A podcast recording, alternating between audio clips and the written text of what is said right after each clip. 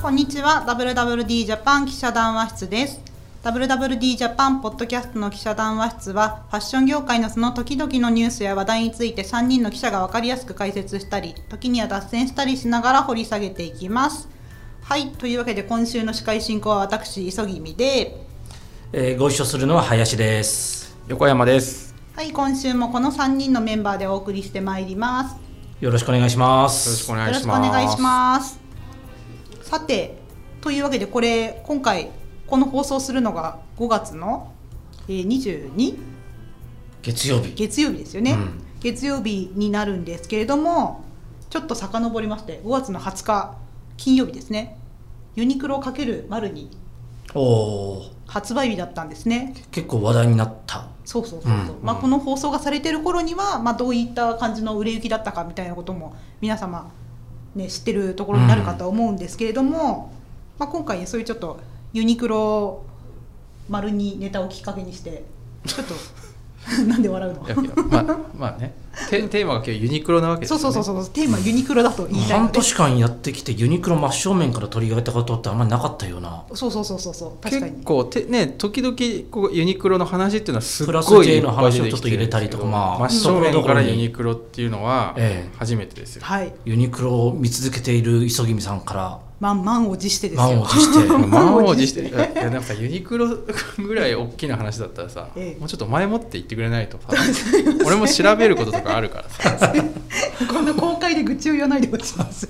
すいません。はい、はい。もう準備万端ですね。はい、はい、というわけで、はい。実はこの5月の9日の WWD ジャパンで R&D 特集っていうのをやったと思うんですけれども R&D って何でしたっけ？ Research Development ですね。おお研究開発。そうそうそうそうそうそうそう、はい。うん。まあいう素材メーカーとかファッションのそのブランドさんとかでこう商品開発とか企画開発の時によくそういう言葉使われますけどもでまあそのユニクロ流 R&D っていうことであれなんですよ。ユニクロのその仕組みうん。どうやって企画開発進めてるのかみたいなところを取材したんですよ。うん。というのもあって、まあ、その記事もねその5月9日をは買っていただくのもできますしその単独でその記事だけもウェブで有料で出しておりますのでぜひお読みいただきたいんですけれども、うん。まあ、ちょっとそこの特に肝となる部分ユニクロってこう定番品売ってるイメージ強いじゃないですかっていうか定番品のイメージなん定番品しかないでしょ。ええ。ちょっと怒られますよ。ちょっとユニクロマルには定番品じゃないから。ああユニクロマルニみたいなね、ええ。でもなんかそれはあくまでさちょっとしたこうスパイスみたいなものでそうそうそう。そう基本はなんか全部定番品でしょ。まあね、まあ、常にあるものがあるって安ヒート心でテックときる。か靴下。ウルトラライトダウンとか。そうですよね。そうそうそうそう。はでもじゃあ定番これってファッション業界の永遠のテーマだと思うんですけども定番を売り続けるって毎年同じものを企画してればそれでいいのか寸分たがわず同じもい、のでいいのか。ああなるほどね。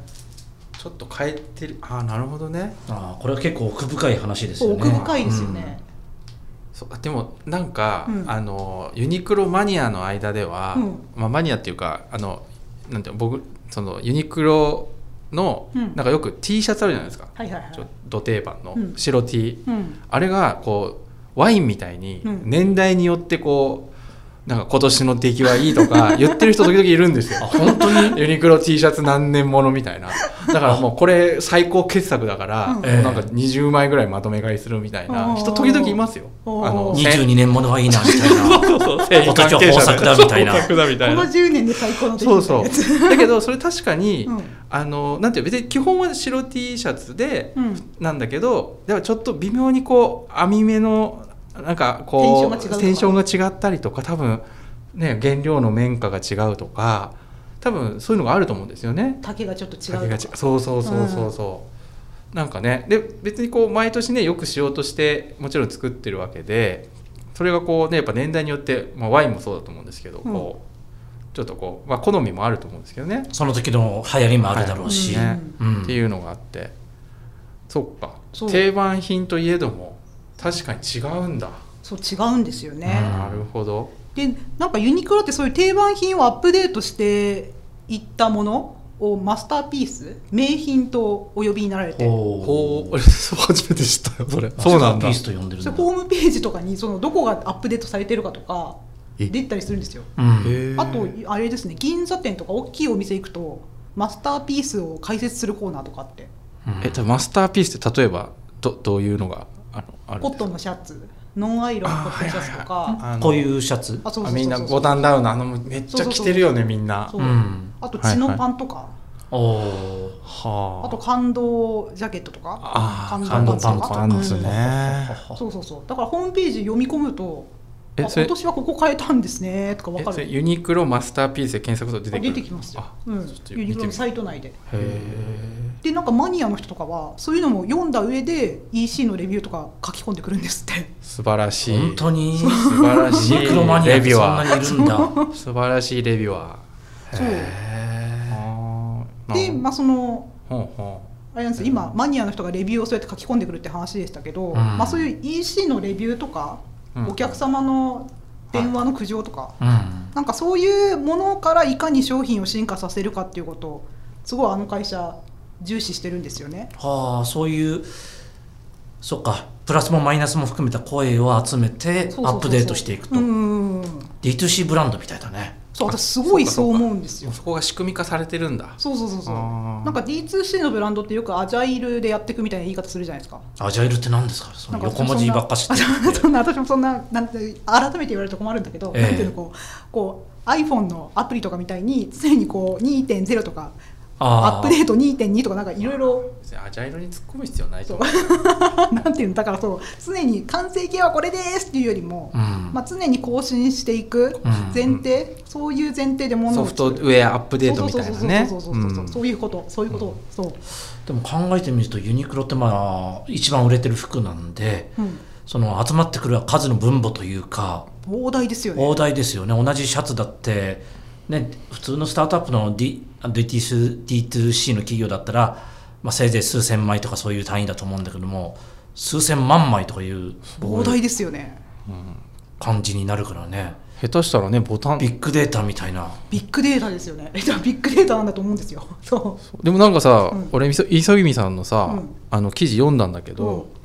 えなんかその何？一日に、うん。なんかそのあれな何件ですあのなんか全部え MD 部長みたいな人が。インナーウィメンズのインナーだけで言うとそういうちゃんとカスタマーセンターっていうところに全部その EC のレビューなり、うん。そのか苦情電話なり、うん。苦情メール、まあ、苦情に限らないですけどね、うん。これがよろしいっていうメールもあるだろうけど、うんうんなんかそういうのが全部集まるようになってて、うん。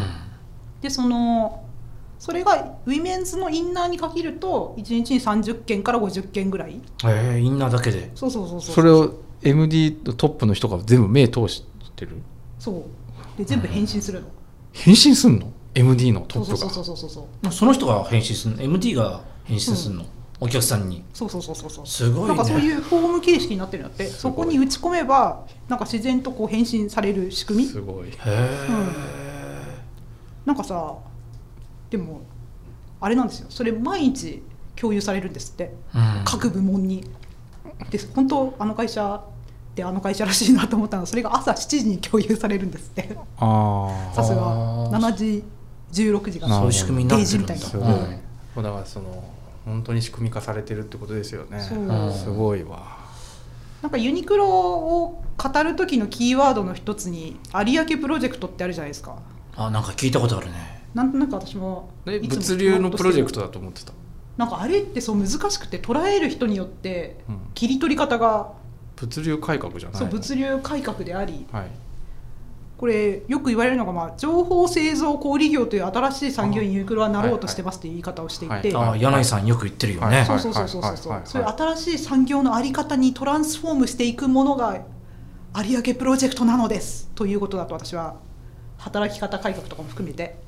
え なんか分かったような分かんないような それそれ磯君さんの解釈じゃなくて、うんあのちゃんと大丈夫なんです なんかねでもだから本当に切り取り方によってい一ろいろある。一言じゃ言えないと。そうそうそう。ええ。そうだから何専門家物流の専門家は多分あれ物流改革だと思ってるし、うんなんかその商品開発の専門家はそれはだからその客の声を起点にしていかにものをあスマートに作っていくかっていう改革だと思ってるだろうし、まあ、いろいろでうん。働き方をいかにこうアジャストさせていくかっていうはいふうに思えば働き方そうかそうか。だから島世紀さんと島世紀さん島世紀と作ってる、うん。あの工場うんもうあれもじゃあ広大きな意味での有明プロジェクトの一つっていあそうですそうです。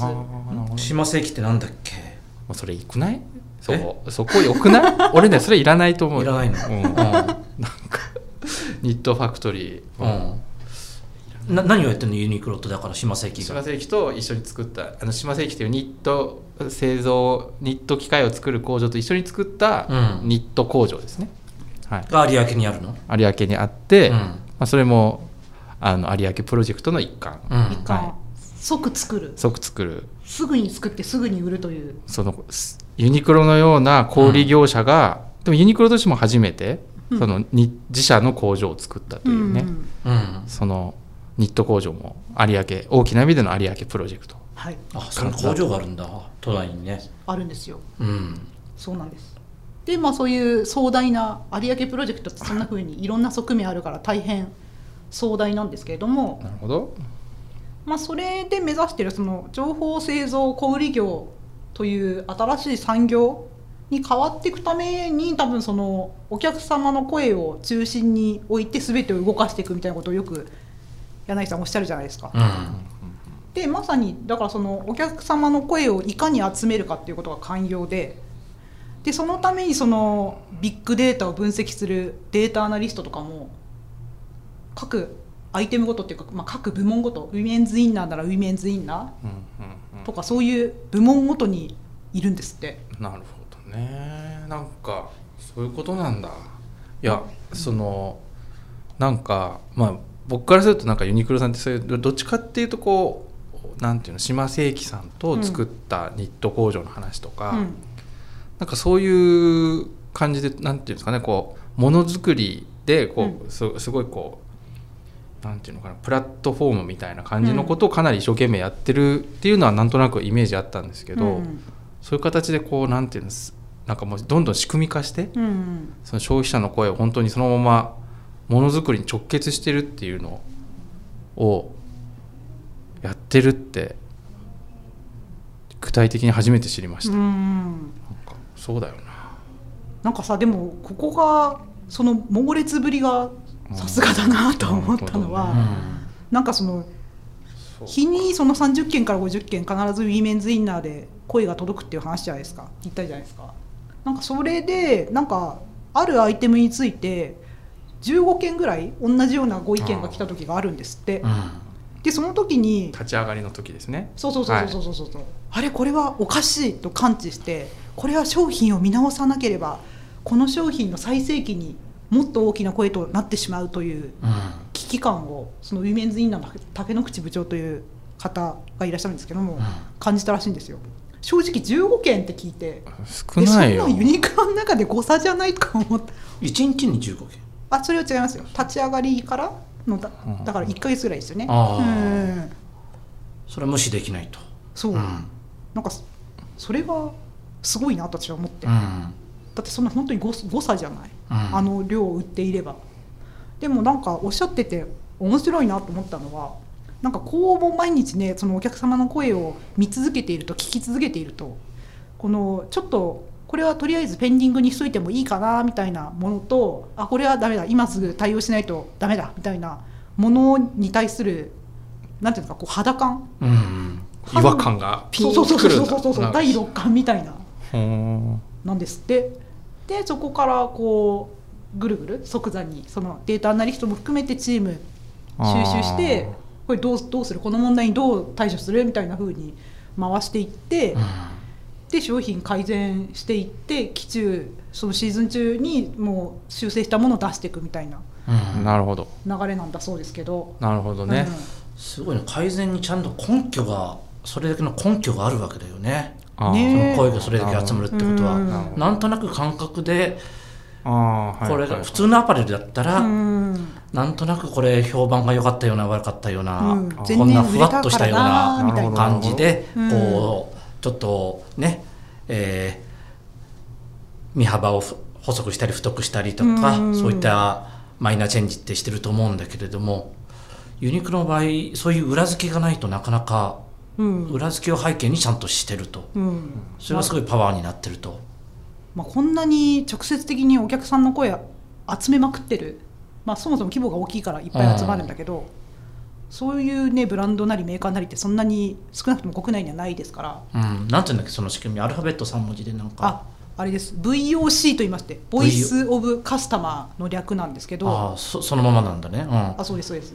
まあなんかその客の声を起点にものづくりをしていくその仕組み自体のことうん、を彼らはそう呼びますけど、VOC、VOC と、うんなんかねカリスマホストのローランドさんインタビューした時に、うん。なんかローランドさんも番組の企画で、うん。その有明の VOC の現場に行った時、行ったあ行ったユニクロに行ったんだ。ユニクロに行って、ええ。いやもうすっごいあのもう関心関心というか、うん。もうあのユニクロさんのことを激賞してましたね。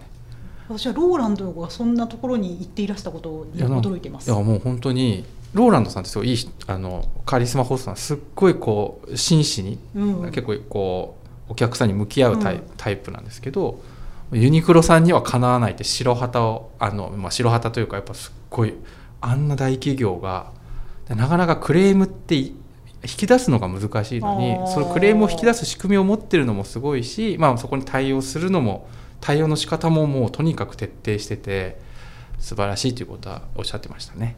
やっぱどの業界もナンバーワンになる方ってなんかこう響き合うところがある他の業界を見てもちゃんとそんなこここがあれだなみたいなことが見えるまあそうですね、確かにねクレームってなかなかまあ怒りに駆られてクレーム言う人はたまにいるかもしれないけうどん。潜在的なクレームってなかなか集まんないわけですよ見えないわけですよね。作り手側にとっても。我々まあ記事書いてても、うんうん。間違ってるとかそういうクレームが来るけれども 来るけれども、うんえーなんだろう、えー服作ってて特に感想もなくただお客さんが離れてっちゃうわけですよ。うん。不満に思ったら、うん。でもちゃんとそのお客さんがカスタマーセンターに電話するなり、えー何かウェブで書き込んでくれるっていうちゃんとお客様それだけの母数があってっていうのがなかなか他は真似しようにもなかなかできないのかなっていうような気もするよね。うん。ただクレームが自然,、えー自然になくなっちゃう、なくなっちゃうというか、手に届くことはなく、ん。結局支持を失っていくというか。支持を失っていくのが普通の会社というかアパレルだと思うので、ん。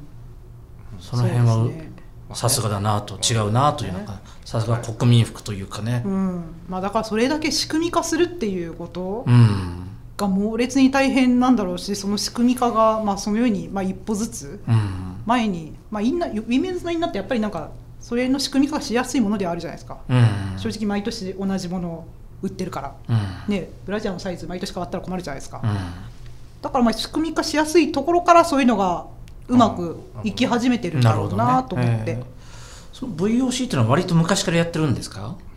まあやってはいる、まあ、とはいえあれですよ。15年前からやってますとかそういうわけではなく、うん。まあ、やってはいらしたかもしれないですけれども、まあ、特にここ最近その有明プロジェクト以降すごい、ね。あ力を入れるようになってきてる、うん。稼働してあるし、うん。有明に移動してからってことですね。そうそうそう。2017年ですよね、うん。うん。そういうイメージ。なんか全然あの余談なんですけど、うん。話変わっちゃうかもしれないですけどあのこれもある人とこう話してて、うんそのいインその人なんかその就職を外国の方の日本企業への就職を支援する仕事をしてて、スタートアップで働いてて。でそのインドにハイダラバードに II IMT だっけな？なんだっけ、インド工科大学。うん。すごいあのあのあマサチューセッツ工科大学アメリカの MIT に入るより難しいと言われている、インド工科大学のね学生を日本に就職させるうん。なんかサポートもしてたみたいな話で「へえ」とか聞いて、まあ、だで基本は Google とかにみんな行くんですよ。ええ。でも日本企業にも来るんですでその時の日本企業に入るうん。そのいえそのイインドのそのね優秀な会社、その中の一つにファーストリテイリングが入ってて「あー。へえ」みたいな。す他は全部ヤフーとかうん。楽天とか IT 企業なんですよ。うんということでファストリにも入ってるんです。でそのファストリにそのエンジニア世界最高と言われる頭脳の方が結構入ってるっていうのを聞いてへえと思って。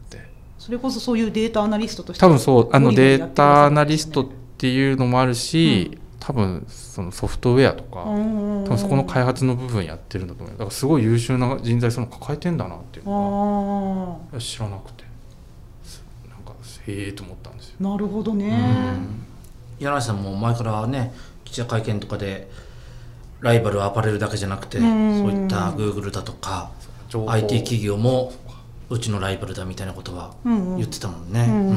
んまあそうですね、まあ、こんな風に非常にああ論理的に作っているファッションってやっぱりそういう今までふわっとしすぎてたからうん。論理性って大事だよねみたいな今日話そういう流れじゃないですか、うん。なんかでもついこの先日それこそユニクロマルニでユニクロの R&D の責任者である勝田さんというあ元伊あキー勢丹パーソンで、ね、あそうですそうです。伊勢丹であり元バークドルフ・グッドマンであり。はいはいそうキーパーソンなんですけど、うん。にお話聞いたらそのユニクロマルニなんで始まったんですか？みたいなインタビューもウェブ上がってるんですけども、うん。その中ですごいこうファッションのエモーショナルの部分を語られるんですよ。うんで正直私それを聞いていやーユニクロなのにこんなエモーションの話が強く出てくることに正直驚いてます。意外ですみたいな。なんか言ってましたよねそう。記事で、ことをお伝えもしたんですけれども、うん。まあ、そこに対してまあもちろんそれ実際にそのエモーションと論理のバランスってすごい難しいんだけれどまあユニクロの中にエモーションがないということは決してないですというふうにうん。ああなるほどね。おっしゃっていて、うんうん。まあ、だから、まあ、勝田さんってそういうなんていうんですか？そのエモーションの部分を担保する部署の人っていう部分もあるとは思うんだけどなるほね。まあなんていうんですか？だからあれですよね。ちゃんとそういう両面うんうん。をやってより良いものづくりにしていきたい。単なる論理だけじゃなくてより良くしていきたいっていう思いもあるんだなということは感じましたね。うん。まあでもそれは結構あれなんじゃないの？そのそのインタビューにも書いてあったし、うん。なんか確かプラス J の時のジル・サンダー女子うん。のこ時もそうだったと思うんですけど結構みんな見てるんですよねユニクロの店舗とあかー商品のこと。デザイナーさんがね。でなんか結構認識してるんですよね、うんでなんかほら俺もあのジル・サンダー女子会ったことあるんですけどやっぱプラス J 来てるんです。やっぱり。あのその僕ほら会ったのちょうどジル・サンダー女子がプラス J に復帰するっていう時にあのプルミエルビジョンの会場で見たんですけど10年ぐらい前か。10年ぐらい前。うん。えそれジル・サンダーに復帰する時じゃん。あそうだっけ？だってプラスあそうだ。そうだ。復プラスそうだ。いやだプラス そう ジル・サンダー復活2回目復活の時だ。うんうんあじゃあその時に、うん。普通にオフなんです完全に、うんでやっぱプラス J なんですよ服。ジル・サンダーなんじゃない？いやじゃあプラス J プラス J 着てるのってカシミヤあってうん自分ででジーン上下。うんうん。上下プラス J だうんうん。あすごいなとだよほど気に入ってないと着ないじゃん。そうね、うん、だからすごくねなんかそのユニクロのものづくりにかける思いみたいなところにそのやっぱトップデザイナーとかってやっぱ結構ねリスペクトしてると思う、うん。それはねやっぱ感じるもん。あの記事とか見てたら。やっぱり、なるほどうねん、すごいと思う。なんかなんだっけ。ユニクロ U あるじゃないですか,、はいはいはいユニクロ U が今もう定番化した1000円のカットソーあるじゃん、T シャツね。T シャツ。あれいいですよね。あれ出た一番最初に出た時、うん。僕ちょうどプルミエルビジョンに行ってたんですけど、うん。あの時もう話題騒然でしたよ。世界中からその集まってくるテキスタイルのプロたちの間で「うん。お前見たあのプラス J」みたいな「うん。見た見た」みたいな。うんうん「あれすごくね」みたいな「すごい。あれ1000円だろ」みたいな。プラス J あ違う違う。違うユニユニクロ U ユニクロ U ユニクロすごいなみたいなあのやっぱりなんかすごいマニアックだったんですよね、うんでこのなんかちょっと僕も覚えてないんですけどみんな結構こうあれはすごいみたいな。やっぱああいうところにねみんなやっぱねリスペクトしてると思う。あのでもちろんそのなんて今あの VOC の部分は、うん。その消費者にうん。すごく真摯に向き合うっていう部分と、なんかこう R&D っていうんですかマニアックな職人的なところ、うんうん。っていうのが両方あるアパレルブランドってあの意外にないのかもしれないね世界見渡しても、うんうん確かにね。古い話だけどまあフリースブームの頃、ええもう四半世紀前か、うん。あの時からまあユニクロを結構つかず離れず見てきたつもりなんだけれどもあの頃はみんなまあユニクロなんてっていうのは、うん。安くて売れてるだけだみたいな感じだったんだけどもバレると恥ずかしいユニバレなんて言葉もあったよね、うん。で、えーまあ、今となってはそんな言葉誰も言えないよね、うん。でこの間何が起こったかというとアパレル業界の優秀な人たちがみんなユニクロに入ってるんですよ。確かに。いるなるほどね。確かに。そう思い浮かべる顔が今までああそこの大手アパレルにあのブランドやってた人もあそこに行った。あのデザイナーズブランドのあの素材の担当者も今ユニクロにいるとか、うん。うん。だからかなりオールスターキャストというかなんだろう。昔の何？レアル・マドリードみたいな。銀河系軍団ですね。銀河系軍団みたい。なだから一口で我々よくユニ普通の人がなんだユニクロに対してシンプルでベーシックっていうふうにひ一口一口で言うけれどもそのシンプルのベーシックを担保してる人たちっていうのはものすごくプロ中のプロたちがうん。1ミリ単位で作ってるシンプルでベーシックなんでちょっとねそのシンプルにベーシックの言葉の重みというかうん。凄みっていうのがやっぱりあるようなひ人の面から見ても。なるほどね。確かに、いや強いですよ本当にね。素晴らしいですよね、まあそんな風になんとか仕組み化してようん。よくより良いものを作っていこうというなんですかその前へ前への猛烈な精神うん。を感じる取材だったなと思っております。うん。なんかもう何まとめようとして思 思っておりますって言ったからなんかもうまとめなのかなと。思ってもうちょっと続けます。か。いいいですよ。はい。はい、横山さんも喋り足りないことありますか？そうね。まああんま言いづらいけど、うん、まあ、このユニクロ最大のリスクって、うん、まあよく言われてるんですけどまあ柳井ご本人？社会長兼社長の ね、うん。がやっぱりす素晴らしいから、うん、ポストなんかこう、まあ、な何歳もうすぐ引退されるとか後継者のことをね、うん。会見でこうご自身で口にされることもあると思うんですけど、この間特に言ってたんですよね。はい、うんなんて言ってたの？いやもう私の後の体制後継の体制についてはもう大体見えて大筋は見えてきていて、うん。そこに何の心配もしておりませんと、柳井さん70 70前半。うん。そうですね。確か昭和24年生まれだったかな団塊世代。うん、うんそうそう。うん。なんかあの会社ってやっぱりもう永遠にその後継者問題どうするっていうのは20年ぐらい言ってるよね。永遠のテーマじゃないですか。いやでもねやっぱり、うん。もうあと可能だったら、うん。あと20年ぐらいはいてほしいですけどね。いてほしいですよ、うん。90何歳。いやだから無理なんですけど、え。なんかあの前も話したかもしれないですけどその結構ほら有力な企業とのなんていうのこうあるじゃないですか。YKK さんとか。トップサプライヤーとやっぱこうがっちり組むじゃないですか。うんうんでそういうサプライヤーの方に話聞くとやっぱりみな皆さんその柳井さんの、うん。そのなんて経営者としてのうん。こう、お互い経営者としてこうガチンコで取り組んでるんで、うだんからいなくなった時にやっぱ不安だっていうのは皆さん言うんですよね。でなんかやっぱいろいろ話を聞いてるとやっぱサプライヤーのこともすっごいよく考えてるんですよ。柳井さんって。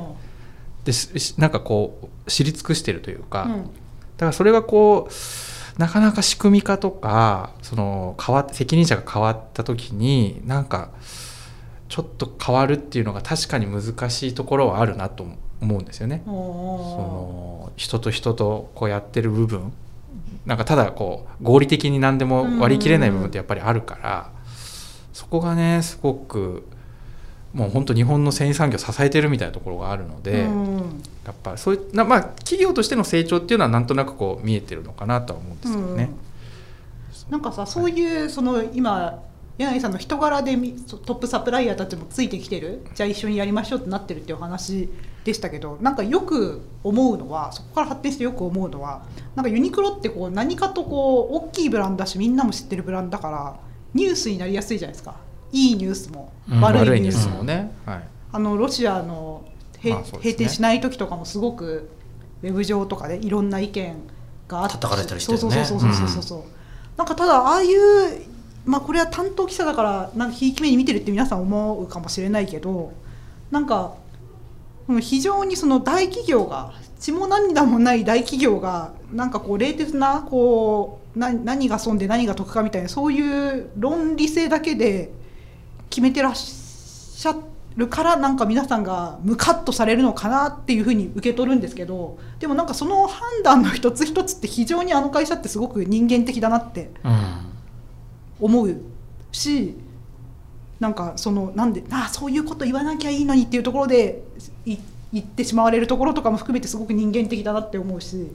なんかなんていうんですかね。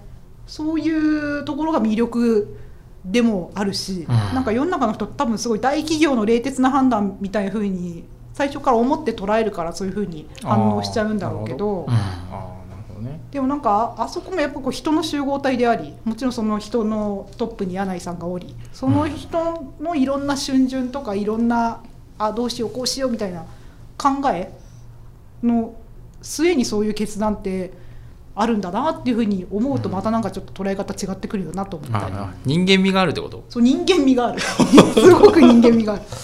まあ、厳しい人だけどね、うん怖い。でも考えてみるとその柳井さんの柳井チルドレンみたいな人たちがものすごく今活躍してるじゃないですあか。あ。えー元社長だった玉塚さんは、えー今ローソンを経て今ええロッテの社長になっているし、澤田さんもファミリーマートのトップになったし、えー堂前さんええまあ無印良品でトップ流通業界見渡してみると、うん柳井チルドレンが大活躍していてなんだろまあね柳井チルドレンってそのファストリーで働いてた人っていう出身っていう意味。うポスト柳井と言われてたような人たちだよね。なんかジーンズの田中ジーンズってメガネのうん。大手のジーンズの田中さんもあの、まあ、ぜあの会社としてはもちろんあれなあの全然別であれなんですけどやっぱ柳井さんのことすごいリスペクトしてうん。すいなんかあのじ本を出してるんですけどその時に柳井さんに会いに行って衝撃を受けたっていう。だからまああるある種の柳井薫陶チルドレン、ね。そうそうチうん。ンチルドレンとは言わないまでもかなり薫陶を受けてる企業。プロ野球で今大体今活躍してる世代の監督ってヤクルト野村監督の教え子か西武森時代の教え子だったそう。なの人たちが多いわけですよ。あなるほどね。うんまあそれと似たように結構人材が配置する会社って偏るんだよね。うん。ああなるほどね、うん、なるほど。だから柳井さんより厳しい人いないのであの元でやれるんだったらどこでもやれるみたいな。るほど。な、うん、なるほどね、うん。あふうになるんじゃないですか。ーなるほど。相当厳しいけど、うん。うん。なんか厳しいっていうのもあるしなんか聞いた話だと例えば辞めた人が何かこう講演会とかに出たりとかすると、うん。ふらっと聞きに現れて、ええ。あら頑張ってるじゃないと。プレッシャーだな多分。いやいや。そんなのプレッシャーだねいやいや。そんな話しづらいよね。いやでもなんか来てくれ俺のことなんか言ってんじゃねえかなみたいな。えでももちろんエールなんだと思いますよ、本当に、うん。まうん。まあ、ああのあそこまでになると、うん。あのね器用方変っていうの、うん。なんかこういろいろあるよ、ね、一つの行動うがん。二つにこう判断されてどっちかってうん。言われて、なんとなくね以前は悪い方に捉えること多かったんですけどやっぱり長いいろいろ知っていくと、いうん。やそうじゃないっていう感じはしますよね、うん。非常にこうね、まあ、厳しいけれども、うん。あったかいそかもしれない。かもしれない。いや僕ねあの本当にサプライヤーの人から聞くと、ううん。もうすっごい信頼してるんですよ。うんうんうん、なんかあのいやすごい厳しいって言う言うんですけど、うん。やっぱりねすっごい信頼してて、うん。うん。